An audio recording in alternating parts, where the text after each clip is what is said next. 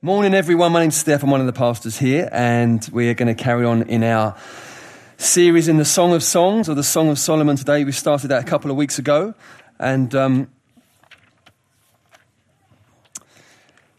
we're really going to get into the meat of the book now. We've done kind of two introductions, if you like. Clive a couple of weeks ago, or Uncle Clive, as he's becoming affectionately known, and then um, me last week. And uh, now we're really going to start getting into the actual book itself over these next few weeks and really try and understand it, dig into it, and benefit all that we can uh, from it. It's a very small book in the Bible in the middle, it's part of the wisdom literature. Um, verse 1 starts a song of songs which is solomon's so this book has been taken to have been written by king solomon who, who presided over the most perhaps the most glorious period in israel's history. He was the son of king david. King david did all the fighting got everything settled, got the boundaries nice and big, got things in a good place. King Solomon came in after that and really enjoyed the good of it, enjoyed the peace and the prosperity. And he's known for his wisdom. He's, he's, he's traditionally um, held to have written three books in the Bible the book of Proverbs, or most of the Proverbs, Ecclesiastes, and Song of Songs. Now, the reason why some people aren't so sure that he wrote a Song of Songs is because this is a love book between one man and one woman. Um, but Solomon had 700 wives. So kind of it kind of throws a kind of slightly odd dynamic in there. Um, some people have managed that by saying this: that he wrote the Song of Solomon's when he the Song of Songs when he was young, and then he wrote the the the the, the, the Proverbs when he was an adult, and then when he'd got old and cynical, he wrote Ecclesiastes.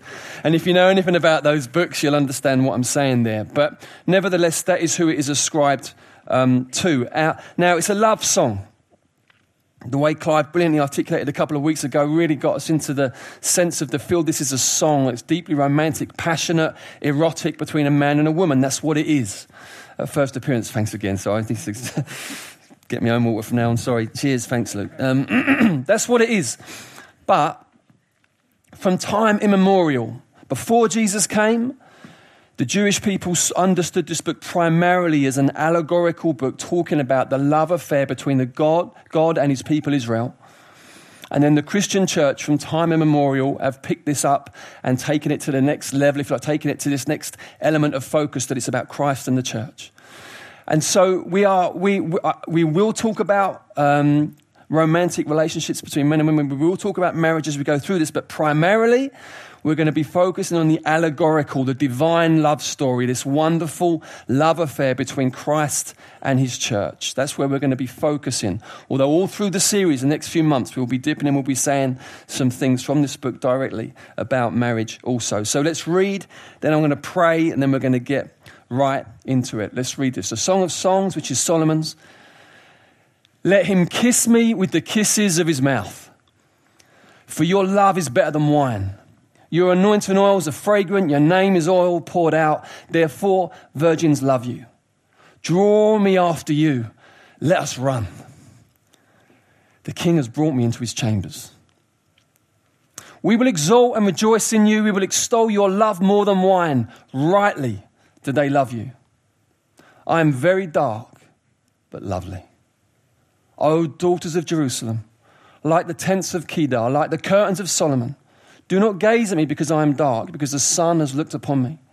My mother's sons were angry with me. They made me keeper of the vineyards, but my own vineyard I have not kept. Oh, the mystery. All will hopefully be revealed. Let's pray. Father, thank you for this extraordinary book, the power of it, the passion of it, the raw emotion of it, the humanity of it, the divinity of it.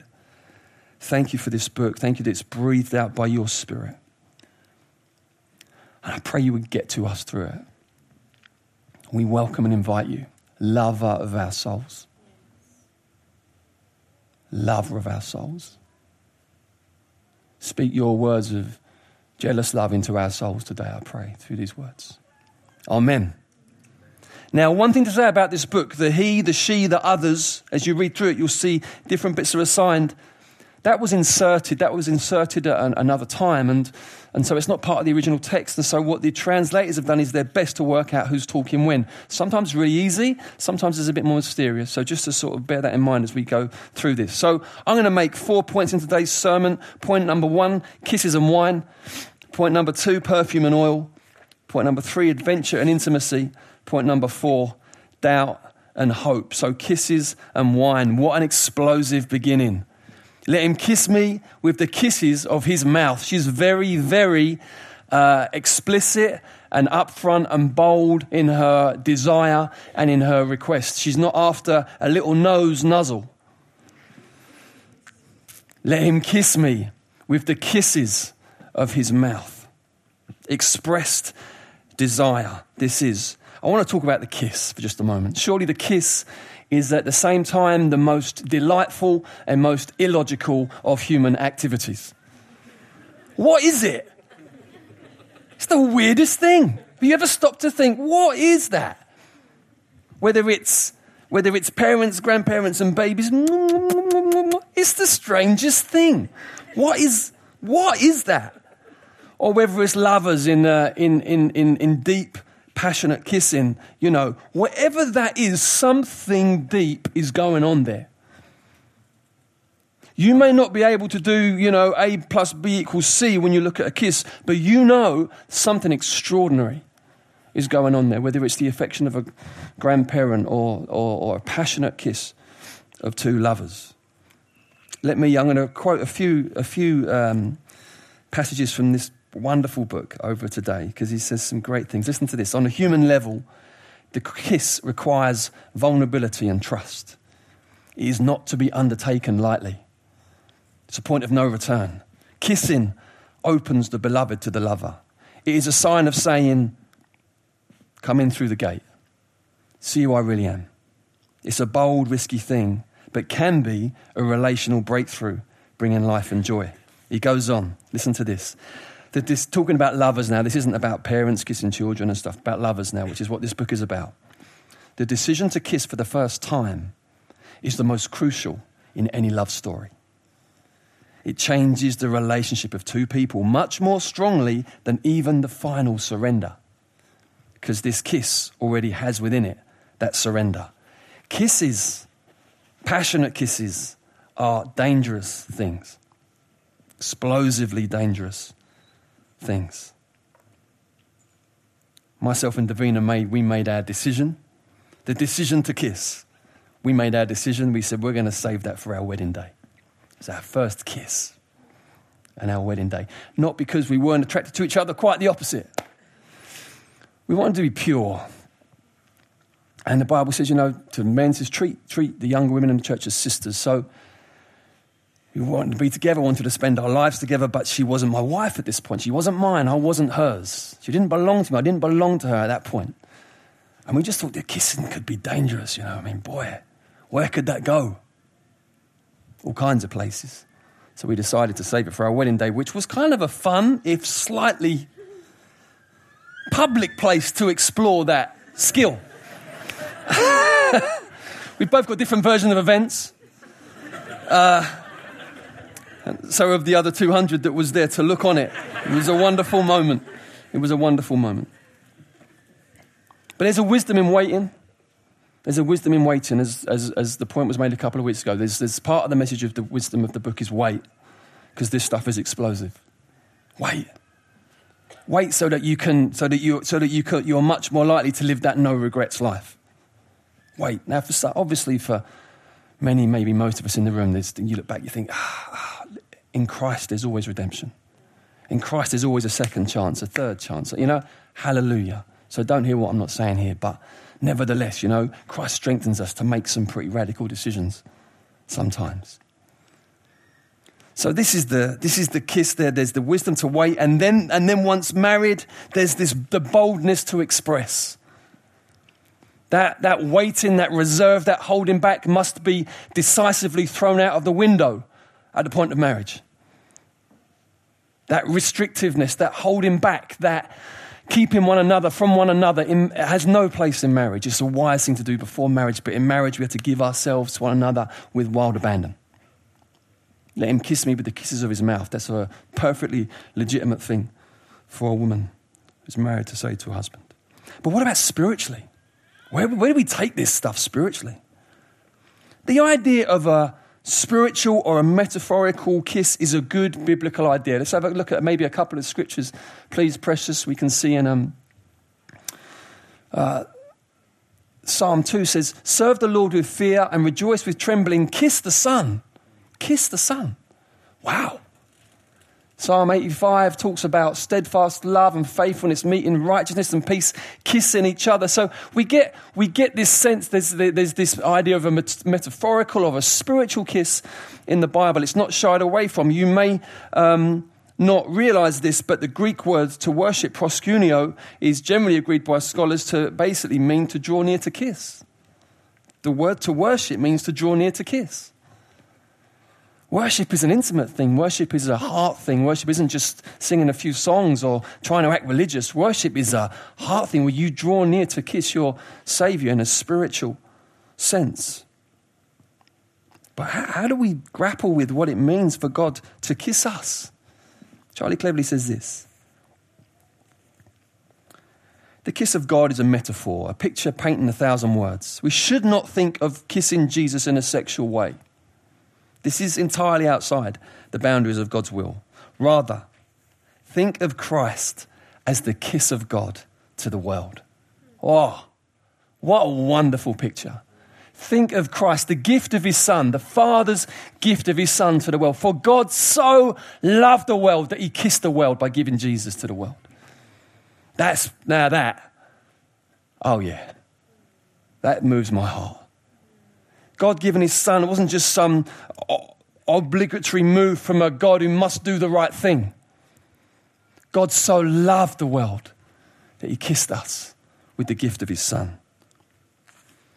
Or think of God's hand on our heart, expanding our capacity to give ourselves to him and receive his love. On occasion, a man will come up to me and say, I can't picture Jesus kissing me on the mouth. I say, Good. Not supposed to. It's only a metaphor speaking of the deepest things God gives the human spirit. He concludes the divine kiss is God's invitation to casual Christianity to go deeper. He's saying, You know what, Lord? Yes, You've shown yourself to me. I love you, but I want to know you in a deeper way. I want to know more. The, the, the, I think that perhaps the most genuine mark of a true believer is that sense of, I want more of you, Lord. I've tasted and I've seen that you're good, but wow, I just want to know you better, closer, deeper. I've tasted the real thing. Nothing else will do now. Take me deeper into relationship with you. Maybe you're here today and you've never known the reality of Jesus Christ in your heart. You've, you've never come to know him for yourself. Maybe you've been to church for years. Maybe you haven't. Maybe you don't even know how you've got yourself in the room this morning, how you ended up here. But let me say this to you. Once you experience and encounter the genuine presence of the Lord Jesus Christ, you know you've experienced the one who is the way, the truth, and the life. And there's no going back. There's no turning back. It's not, a, it's not a case of pride that you would then say, Oh, I'm not interested in anything else. It's simply a case of genuine conviction. I have tasted and I have, I, I have seen that the Lord is good. This is the real thing. And God's heart for us is to know this deeper and deeper and deeper. In Luke 7, we see a wonderful moment of kissing. Jesus says to his host, You gave me no kiss. But from the time I came in, this woman has not ceased to kiss my feet. You didn't anoint my head with oil, but she's anointed my feet with, with ointment. Therefore, I tell you, her sins, which are many, are forgiven. When you've known your sins are forgiven, you want to kiss Jesus. Say, Lord, I just want to kiss you. I want to kiss you with my worship. I want to kiss you with my songs. I want to kiss you with my time. I want to kiss you with my resources. I want to kiss you with all that I am because you have forgiven my sins. You've taken them away from me as far as the east is from the west. I have been born again. You want to kiss him. You want to love him. You'll gladly wet his feet with your tears and wipe them with your hair and kiss his feet because of how precious he is to us. Practically, how do you, practically, how do you kiss spiritually? Let me ask you another question. Practically, how do you kiss naturally? Imagine a seminar on kissing. Most of us as teenagers probably practiced on our hands or other things like that. Maybe it's just me. I've had various embarrassing moments trying to learn how am I, when this actually happens, what am I going to do? Um, didn't work for me on wedding day. Obviously, without practicing, went to, to pot. Um, it, it, it's a connection between two people. You don't do a seminar on kissing. How do you kiss the Lord? Love the Lord. Love, with that new heart He's given you by His Spirit, love Him with all that you are. It's kissing the Lord. Come on, just give yourself to Him. Just pour yourself out to Him. That's spiritual kissing, and what a wonderful thing it is. And then just to mention this whole thing of wine, your love is better than wine. I mean, wine in the Bible denotes celebration, joy, delight, gladness of heart. That's what it, that's what it denotes. Your love is better than wine. Elsewhere, the Bible says your love is better than life. To, to know the love of God in your heart is irreplaceable. To know the love of God in your heart, not as some theory, something out there, to know the love of God being poured into your heart by the Holy Spirit is irreplaceable. You know you are loved by the perfectly by the perfect lover. You know you are loved by the one whose steadfast love never fails. You know he will not let you go. It's the love of God. Kisses and wine. Are you with me? God so loved the world, folks, he gave his one and only son. Jesus has poured out his soul and his life for you. Jesus has paid for your sin, no matter what you have done in this room, no matter how rotten you are, no matter how past it, how beyond the line you think you are. Let me tell you today, Jesus Christ has paid the price for your sins. You might say, how do, I, how do you know for sure? How do we really know how, if I'm going to rest my whole weight on this? I tell you how. He rose from the dead. That was the vindication that he was all that he said he was. And he's overcome every barrier and every enemy. You can be forgiven and know the love of God in Jesus Christ today. Hallelujah. Perfume and oil. Here we go. The other points will be a bit shorter, hopefully. Perfume and oil. Your anointing oils are fragrant. Your name is oil poured out. Therefore, virgins love you. Oh, man. This point's not going to be any shorter. There's too much in here. Sorry. Your anointing oils are fragrant. Your name is oil poured out. Listen to this. Therefore, virgins love you. This is a fascinating thing. This is what, what, what, what, what the woman is saying is this: is that is that you're so delightful that the other women looking on just go, "Yeah, do you know what? He's amazing. He is." Now, let me just say this to you. On a, going practical now, moving out of the spiritual again into the natural, just quickly. Women, is there a man that is interested in you? Those of you that are currently not married, is there a man who is showing interest in you? I want to ask you a question. What is the reputation of that man who is interested in you? What are the virgins saying? What are your, what are your circle of friends saying? Are they saying, yeah, he's a winner? Or are they going, careful? It's so important that we these things that are so precious and we can kind of be, it can mean so much that we kind of want to keep others out in case they say something we don't want them to hear. But it's such a safety in community. There's such a safety, and you know, I always remember someone saying to me, or someone, or even someone say something like, you know, um, when looking for a marriage partner, look at how they treat their parents. What? That's how they'll treat you. Wow these things. It never occurred to me for someone to say such things. I just thought, is she pretty? You know, when I'm 14 years old, is she pretty? You know, people are saying these amazing, wise things. You think, gosh, what's his reputation? What do others think of him? Community is so key in these matters. It's so important that we get this right. But let's look at Jesus for a moment. Let's look at Jesus. Your anointing oils are fragrant. Do you know what the word Christ means? The word Christ means anointed one. That's why he said, The Spirit of the Lord is upon me. The Lord's anointed me to preach good news to the poor. Jesus' oils, I mean, man, the smell of Christ. He's anointed with the oil of compassion. What a wonderful smell that is. He cares about the poor, he cares about the broken, he cares about the needy. He's anointed with the oil of liberty. He sets prisoners free. He sets people free from the prison of guilt, the prison of shame, the prison of crushing regret, the prison of despair. He's, he, he, he kicks prison doors down and he sets people free. He's anointed with the oil of liberty. He's anointed with the oil of healing. He loves to heal broken hearts. Maybe you're here today and your heart is broken. You're just about keeping it together. You know what? He promises he'll bind it up.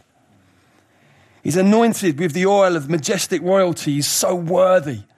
so worthy of your life, of your soul, of your mind, of your heart. He's anointed with the oil of gladness, the Bible says. He's more joyful than all of his mates. Hebrews 1. What a king! Who is like him? And yet he was poured out, poured out to death. When the woman came and poured this perfume on him, he says, She's anointed my body for burial, anointed for death. Because our sins are the leads to death. But he died in our place, the sinless one, that we could be forgiven. What Savior? And you might think, well, why, why? You see someone so amazing like that, you think, man, but you know, gosh, it just makes me feel worse about myself. Let me tell you the wonderful thing. When you are joined to Jesus Christ through faith, do you know what happens? His fragrance comes onto you. You, you become beautified by his love. You become perfumed by his aroma. It says this in 2 Corinthians um, chapter 2. It says, Thanks be to God who, who in Christ always leads us in triumphal procession and through us spreads the fragrance of the knowledge of him everywhere. For we are, the, we are the aroma of Christ. Christ is anointed with the oil of compassion, liberty, healing, majestic royalty, gladness. We now are the aroma of Christ to God. So God the Father looks on us. What's that smell? I can smell Jesus on who? On the church. By being joined to Jesus in faith, you know when you, you, you give someone a hug and they're wearing a lot of perfume, you come. You ever tell me about my first day with aftershave? I was 16. it was a disaster. I was 16 and I bought this um, cheap, it's probably hooky aftershave off someone. And I thought, right, so I was working, so I was indoors in the, setting out for the rush hour. I went, and then you go, I can't smell that. Just a bit more. I was on a rush hour train. There was a gap around me. There was like this invisible force field around me. Sardines, and then this gap. That was the day I realized that I'd gone a bit over the top. Let me tell you, in a spiritual sense, Jesus is very over the top with his fragrance to us. And when we are joined to him, he doesn't just, it's not just a smattering, a spattering. I tell you, he makes us become the very aroma of him to God. Whoa! What grace, what lavish grace. That's the generosity of the heart of God to us in Jesus Christ. This can be any one of ours in the room as a free gift. That's the mercy and grace of God to us today. He's only got eyes for us. Wow, what a Saviour. Perfume and oil. Next one adventure and intimacy. You're still with me? Verse 4 Draw me after you, let us run. The king has brought me into his chambers. And then the others start singing, We will exalt and rejoice in you. We will extol your love more than wine. Rightly do they love you. I love this. Draw me after you. Let us run. The cry of this woman's heart is, Catch me up into adventure. They speak about natural relationships for a moment again. The cry of this woman's heart says to the man, Catch me up into adventure. Don't make me your adventure. Don't make me your adventure. It's unfair. No woman can no woman can deliver on that. No woman wants to be that, suffocating. But, she, but this woman, she sees this man, she says, You're going somewhere, draw me up. I want to run alongside you. I want to, yes, I want to go on an adventure with you. Wonderful. That's a good, that's healthy, that's wonderful. So it's always a scary thing when you see a couple and they're kind of they're making one another their adventure. You think it's going to go wrong. You're not big enough. You, you, you do not have enough in yourselves to satisfy that in one another. It's too small. Sorry if it's hurting your pride, but you're just too darn small. You haven't got it in you. There's only one who can satisfy our souls. And he's doing something amazing in the world. He's doing something extraordinary on this planet. And in chambers, bring me into your chambers, bring me into, the king's brought me into his bedroom, bring, he's brought me into his most close place. to get adventure and intimacy. If you have a marriage that's got adventure and inti- intimacy in it, you've got a happy marriage. There'll always be all kinds of things just sorting out and growing out of and growing into because we're imperfect. But if you've got adventure and intimacy, that's a wonderful, wonderful thing. But, church, this is where Christ's taking us adventure and intimacy. This is where we're going. We say, Jesus, draw us after you. Let us run. Who's up for running with Jesus? I tell you what, there's nothing like it. There's nothing like giving yourself to Christ fully. There's nothing more white knuckle at times. You think, oh, what's going to happen next? I've had a couple of conversations lately with good, godly men, but men that are naturally just planners, like five year, 10 year, all that. And, and God's just taken them deeper lately. And um, it's not that planning is wrong, but for these particular men, by the way they've been put together, it could have really been a source of false security. I've got my five year plan mapped out. The Bible says we don't even know what tomorrow will bring. It's a false security.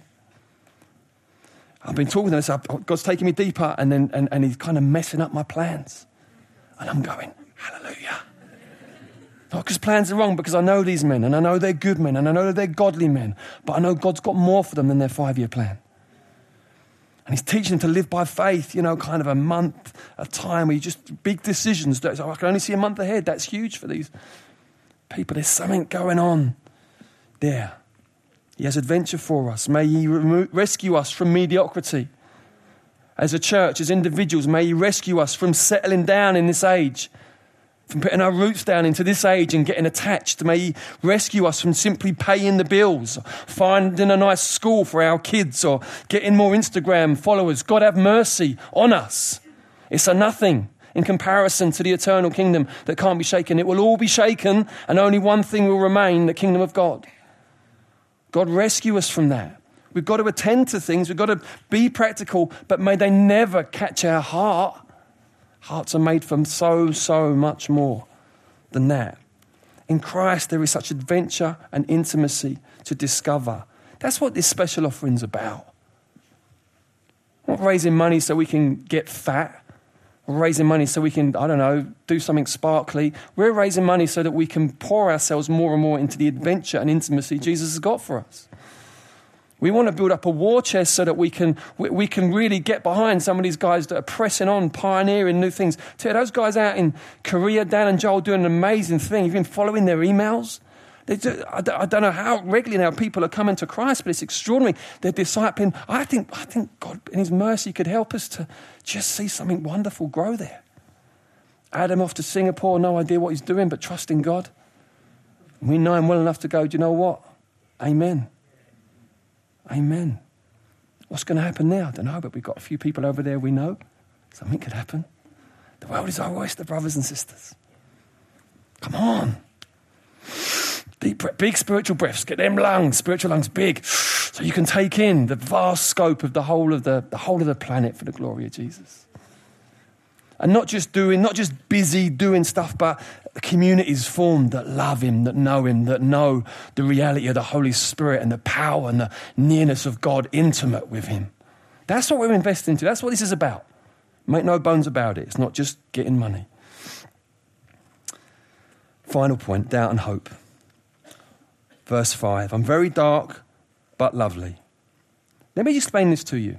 Because you might be thinking, what's, what's going on here? What's, hold on a minute. What's this about? Dark, but lovely? Because I've got, a, I've got a wife who's dark and lovely. What's dark but lovely? What's that about? It's nothing to do with race. You mustn't read these things retrospectively. It's nothing to do with race. Here's what it is. In that part of the world, they don't do what the crazy English do, right? Which is run outdoors in midday to catch the sun. Only we do that. Crazy old beans. No one else in the world does that. Everyone goes, run for cover, the sun's out.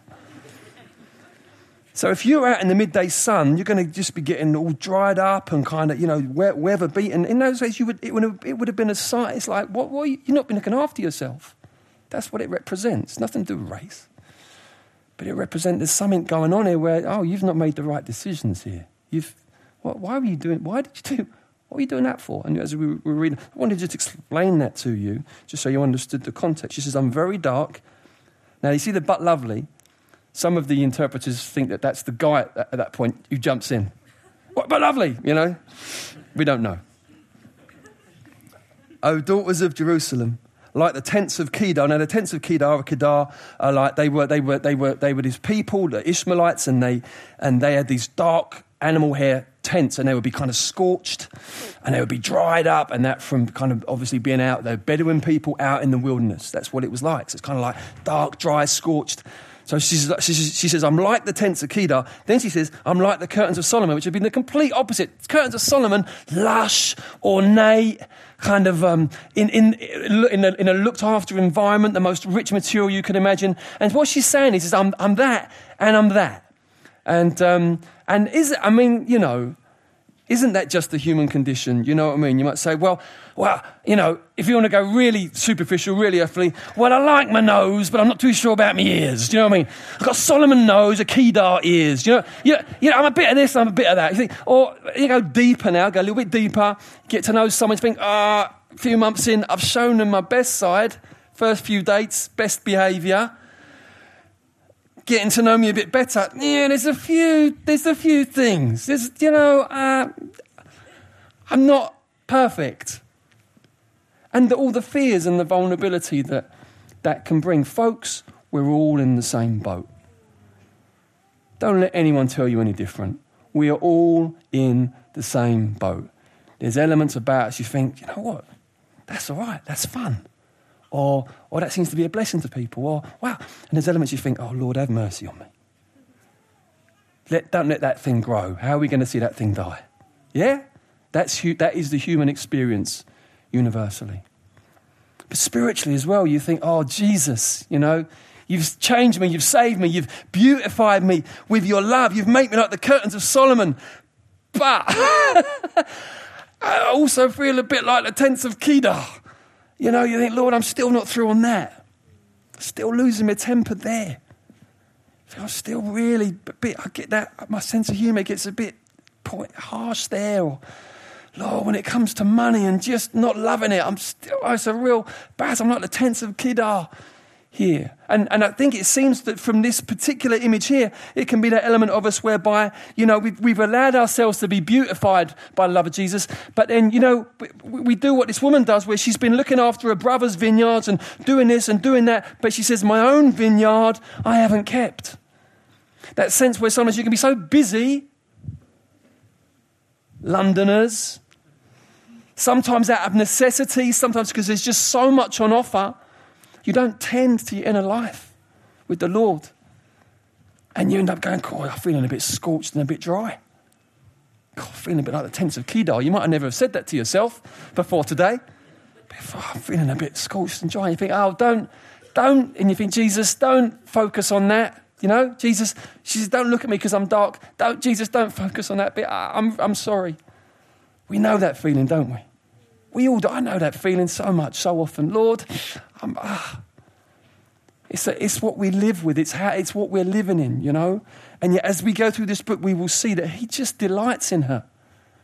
And, and the more confident we become in His delight over us, the more we will proactively step into His presence because we know He's not going to go, Oh, look at you. You look like tents of Kedar. But what actually He's saying is, He's like, Man, you're like Solomon's curtains. And you're going, Who's He talking about? Me? One of the things, just to round up now, I said to the, uh, to the lead uh, students when I was away with them the other weekend was um, one of the things that struck me since coming back from my sabbatical is the amount of times people have said, You look well. We've kind of like a, kind of like a, they wouldn't have said that, but it's kind of like, you never did before, kind of is like, is like the, is the, the other side of it. And, I, uh, as, and I've pondered on it. I'm sure some of it was just having physical rest and getting to places with sun and stuff, I'm sure. But I know a lot of it was, was, you know what, I just, I spent a lot of time just allowing the Lord to love me. And you know what? We get, the more you uh, allow your, to, yourself to be loved, the more beautified you become. You become made beautiful by it. And actually, the Bible says that's how it works. You know, that Jesus poured out his life for his bride, and then he washes her in the word and it makes her, it, remove, it washes out the wrinkles and the stains and the blemishes, and she becomes this bride that's like, wow, you, you fit Jesus. But she's, she's allowed him to wash her. It's a bit like when Jesus washed the disciples' feet, and Peter says, no, no, you mustn't do that. You're the king. And he's like, well, if you don't let me do this, you've got no part in me. If we won't let him wash us, if you, if you won't let Jesus wash you with his love and with his blood and with his compassion, if you won't let him do that, you've got no part in him. And you've got to say, Lord, all right, I'll let you serve me. It's bizarre as it feels, but He beautifies you. And you increasingly become all that you were meant to be. Become like Moses with his shiny face. That's what the Lord wants to do in us. Amen? All right, so He's the true vine. He says, Abide in me and you'll be fruitful. That's the promise of Jesus today. I want us to respond today in two ways. Those of you, some of you in the room, I just feel today as I was preparing, you need to get saved today. You don't know Jesus. Whether you're a very religious, church, spiritual person or not, the bottom, bottom line is you've never been born again. You've never said, Jesus, I receive as a free gift your work for me on the cross. I receive that. I, I, I join to you in faith. I believe and I trust in you with all that I am and I get out of the steering wheel of the car, the, the driver's seat of the car of my life, and I say, Lord, you be in charge. I, I, I bow the knee and I want to walk with you as Lord. And what comes out of that, just being, going through the waters of baptism, getting baptized, where you say, Yeah, Jesus, I'm following you. And then learn how to walk with him. That's his gift to you today. It's his love gift. That's his kiss to you today. And I don't, I don't want anyone who's in the room who's never known that to miss that opportunity today to come to Him and say, Jesus, I want you to be the Lord of my life. And then the second group to respond is some of you, I just feel like you just, it's like this woman, you've, you've been here, there, and everywhere. And as a result, it's like, mate, I've turned, I'm scorched and dry. You've neglected your vineyard, you've neglected your inner life with the Lord, and it happens easily. Don't feel condemned. This is God's kiss to you today. Say, no, it's all right. Let's we get back on track. Come on, we get back on track. I'm gonna give you wisdom, teach you how to do this. So I want to just, I'm to just, if you either want to respond to that, you know, you know, you need to just give your life to Christ, and, or you know you're scorched and dry. You've not been, you've not been putting yourself under the, the love of Christ. You've been here, there, and everywhere, anywhere but the throne room. And you think, no, today I want to, I want to just say, today, Lord, you know what? I want to live under your kiss and under your love either of them are you, I'm going to ask you to stand in a second, and when you stand, I'm going to just pray for you, right? At the end of the day, you doing what you're doing before God is the big deal. My prayer isn't like the thing that clinches it. You doing what you do before God, He sees that. That's the big deal. But I just pray for you anyway, and then we'll do all we can to encourage you, and then we're going to sing some songs and take up the offering. Okay? Is that cool? All right. If you want to respond to either of those things, please just stand where you are before the Lord. And before I do anything, like I said, the most important thing is, is that the Bible says there's one mediator between God and man, and it's not the pastor, it's Jesus. It's Jesus. So as you pray in the name of Jesus, God hears you. Okay? God hears you. And so you tell him. Even if you feel, I've never really prayed before, and it might even feel odd or embarrassing, just speak. He can hear. Just tell him. Be honest. You haven't got to do a funny voice or old fashioned English. Just do your normal talk, but just tell him what's in your heart. Tell him what's going on. Right, tell him why you stayed. Say, Lord, this is why I've stood up. I tell you, if the musicians could come, because I think it's going to just help the guides. Could you just come for a second? Just, just play a bit of music. I'll tell you why, just to help with self consciousness. I, I would, I'm asking you, those of you that have stood, to actually say it to the Lord, not even just think it. I'm asking you to actually say it. Say, Lord, this is why I've stood up. And this is what, I, this is, this is what I'm asking you to do. And this is where I'm at. You know what? He'll hear your prayers. And if you're calling on Him for the first time, I want you to say, Jesus, I'm calling on you to save me. Or maybe you're back, you, you, you once knew Jesus and walked with Him, but you've actually totally gone off track and you're saying, I'm coming back. Then say, Jesus, I really want you to rescue me. And the Bible says, all that call on His name will be rescued. All right, so as the music plays now, I'm asking you to actually speak out to the Lord. Don't worry about who's listening. The Lord's listening. You speak out to him. Just, just talk to him for a minute or so. Then I'm going to pray. Then we're going to respond together.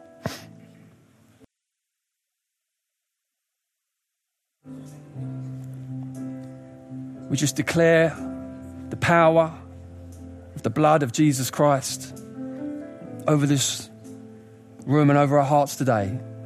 We thank you that the blood of Jesus cleanses us from all sin. Hallelujah. We just say, Lord, we're amazed by your grace. We're amazed by your mercy. We're amazed by your power. We're amazed by your authority. We're amazed by your gentleness. We're amazed by your compassion and your patience and your mercy new every day. We're amazed by you. We're amazed by you, Lord. And I thank you for all those that have stood. And I just pray now, Spirit of the living God, would you touch their souls? Spirit of Lord, would you tenderize hearts that have got hard? Would you renew minds that have got old and weary? Those that have been locked up and even unable to cry. I pray, Lord God, that you would help to soften their hearts. They experience your love in such a way as to move their heart. Those who have been afraid, Lord God, let your perfect love drive that out. Those that have been distracted and just over busy, Lord, your wisdom would come and show them how to organize life. Come, Spirit of God, we look to you, we lean on you, we love you. Hallelujah. Thank you, Lord.